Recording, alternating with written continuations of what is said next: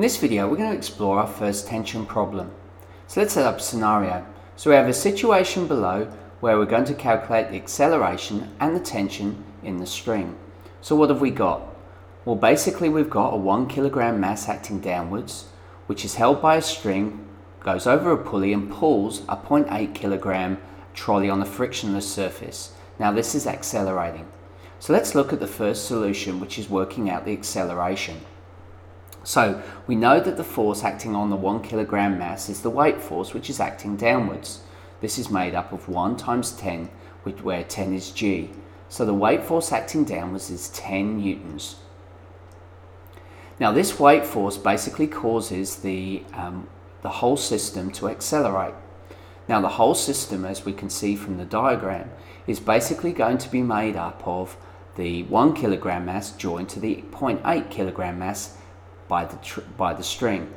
So F equals ma as we know, and we know that the weight force is going to actually be causing the um, downward motion, and we know the, the weight force is pulling the combined masses of 0.8 plus 1, so it's the two masses, which is 1.8 kilograms. So acceleration is 10 divided by 1.8, which gives me 5.6 meters per second per second for the acceleration of the whole system. So in solution B, we're going to calculate what the tension is in the string. Well, we've sort of got two tensions, one joined to the one kilogram mass. So let's look at that first. So we're just going to look at the one kilogram mass first and see what's happening there. Now, basically what we know is that the um, tension force is going to be made up in this instance of the weight force pulling it down plus the um, acceleration of the force of acceleration. But we've got to take this away because we've got um, less of a force applied on the weight mass because this is being pulled by the 0.8. So basically we get 10 minus the um, F equals ma, which gives me 4 newtons acting downwards. Now let's just have a look at what happens at the 0.8 kilogram mass.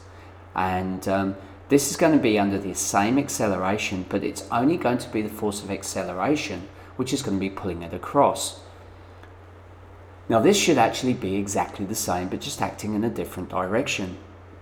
Now if we look at um, the point 8, we've got a support force acting upwards, Fn, and we've got a weight force acting down, but we know that the support force equals the weight force. So the only force which is generated is that by the acceleration. So the tension in the string will be equal to Ma, which is 0.8 times 5.6, which again equals 4.5 newtons and that's going to the left hand side. Actually, it's 4.4 acting downwards. So what we find is that the two tensions, the tension acting downwards um, of the point 1 and the tension in the point 8 are going to be the same. Okay, thanks for watching.